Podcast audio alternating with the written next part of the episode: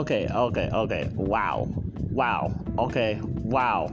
So I just got a call from Podcast Business News uh, on my voicemail saying that they had already have a good response from the audience about my segment.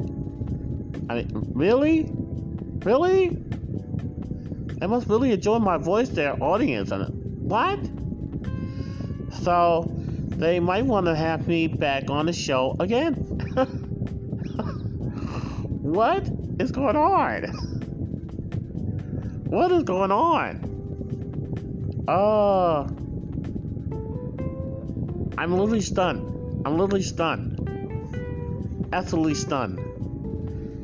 So, Chat and Spin wants me to be back on. Now, Podcast Business News want me to be back on.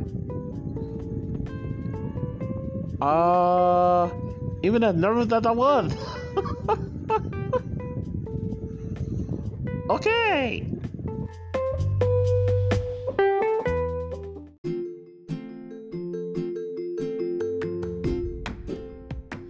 Okay, you know that a media day was successful when they want you to come back. Now, it might not be local, but definitely when it has a big, huge reach, like Chat and Spin Radio and also podcast business news with a double reach like that. I mean, maybe that could get Fox 2 News attention. Uh, especially when I talk about my campaign. And wow, uh, I'm I'm I'm I'm happy about this uh, media day.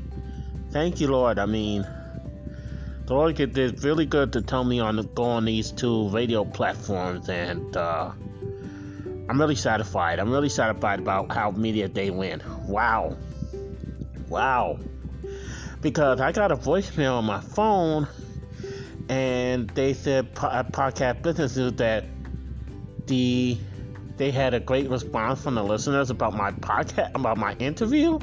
Nervous as I said,